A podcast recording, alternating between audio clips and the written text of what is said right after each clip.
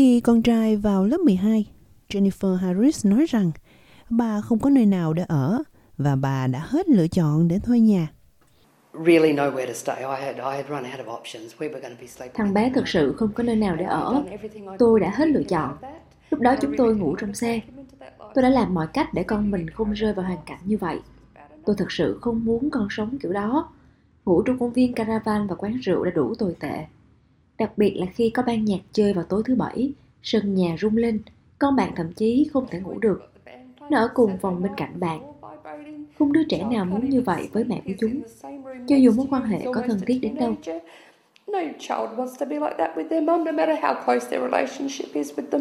Bà mẹ đơn thân nói rằng bà cảm thấy biết ơn khi tìm được một nơi có giá cả phải chăng, nhưng vẫn còn đó ám ảnh nỗi sợ hãi. Tôi đến nơi này vì sợ trở thành người vô gia cư một lần nữa. Tôi rất biết ơn vì tôi có một mái nhà che mưa che nắng trên đầu. Đó không phải là một quyết định hợp lý mà tôi đã làm. Tôi không suy nghĩ chín chắn về việc thuê nhà. Tôi không thể xem xét hoàn cảnh của mình. Tôi đang ở tầng 2. Tôi có vấn đề về di chuyển. Tôi bị chứng động kinh. Tôi không có một phòng tắm phù hợp cho người tàn tật. Một báo cáo của công ty dữ liệu về bất động sản PropTrack cho thấy số lượng nhà cho thuê được liệt kê ở mức 400 đô la mỗi tuần hoặc thấp hơn đã giảm xuống. Ở Hobart, 12% danh sách cho thuê ít hơn 400 đô la một tuần, có ít hơn 9% ở Darwin và ở lãnh thổ thủ đô ACT, còn số này ít hơn 2%. Ở các khu vực lân cận, những ngôi nhà cho thuê được liệt kê dưới giá 400 đô la mỗi tuần đã giảm từ 38% xuống còn 26%. Và có rất ít nhà cho thuê với giá cả phải chăng ở những thành phố lớn khác của Úc. Bà Cameron Kushner là giám đốc nghiên cứu kinh tế của PropCheck. Things have got pretty dire over the last 12 months and we think that going forward um, Mọi thứ trở nên khá tồi tệ trong 12 tháng qua. Chúng tôi nghĩ rằng trong tương lai nguồn cung cho thuê sẽ không tăng đáng kể Nhu cầu đang tăng lên khi nhiều người quay trở lại Úc hơn.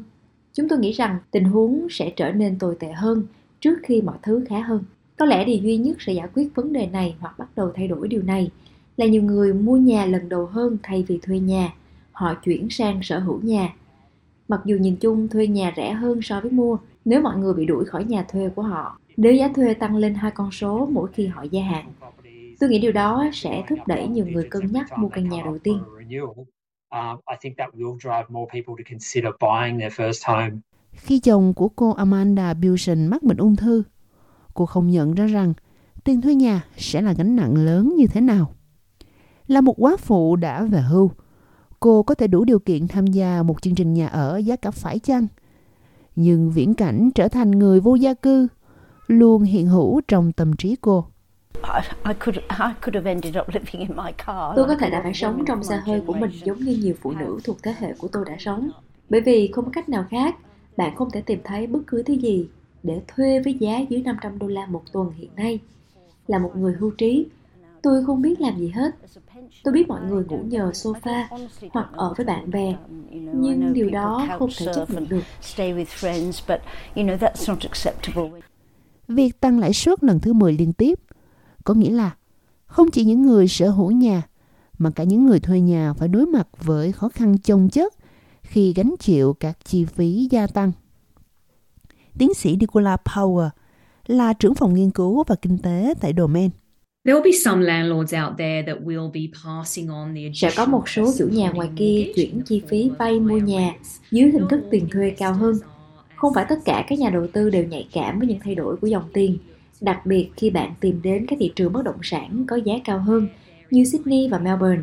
Nhưng tôi nghĩ đối với các nhà đầu tư nhạy cảm với những thay đổi của dòng tiền, chúng ta có thể thấy một số người đối phó với việc tăng lãi suất bằng hình thức tăng tiền thuê nhà lên cao hơn.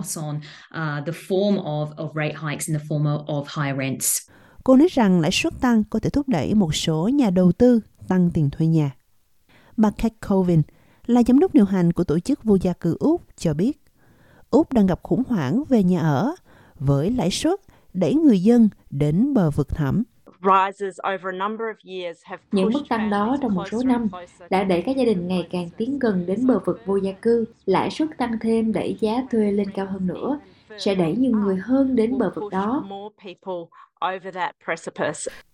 Nó khiến những người sống bên lề phải đối mặt với ít lựa chọn hơn và càng thêm bất an.